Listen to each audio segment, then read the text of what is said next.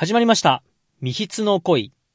このポッドキャストは、私、ともが、4年に一度、ウルー年の2月29日に、私がその時思っていることや、考えていることを皆様にお伝えする番組です。クラムチャウダー。みよー。い思えばこの世は常の隅っこにおろず草場に置く白つ水に宿る月よりのよし。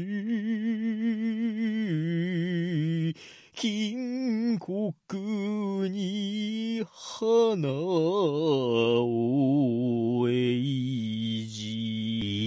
えい川崎だって無情の風に誘わる。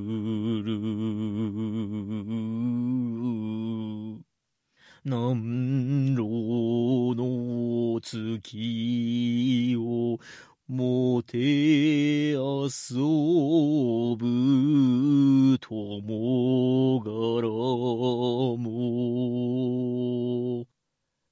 月に咲きどてう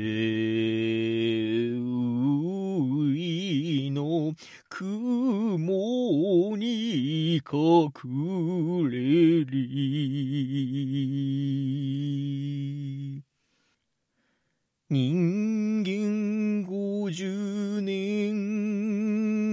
下天のうちをくらむちゃうだ。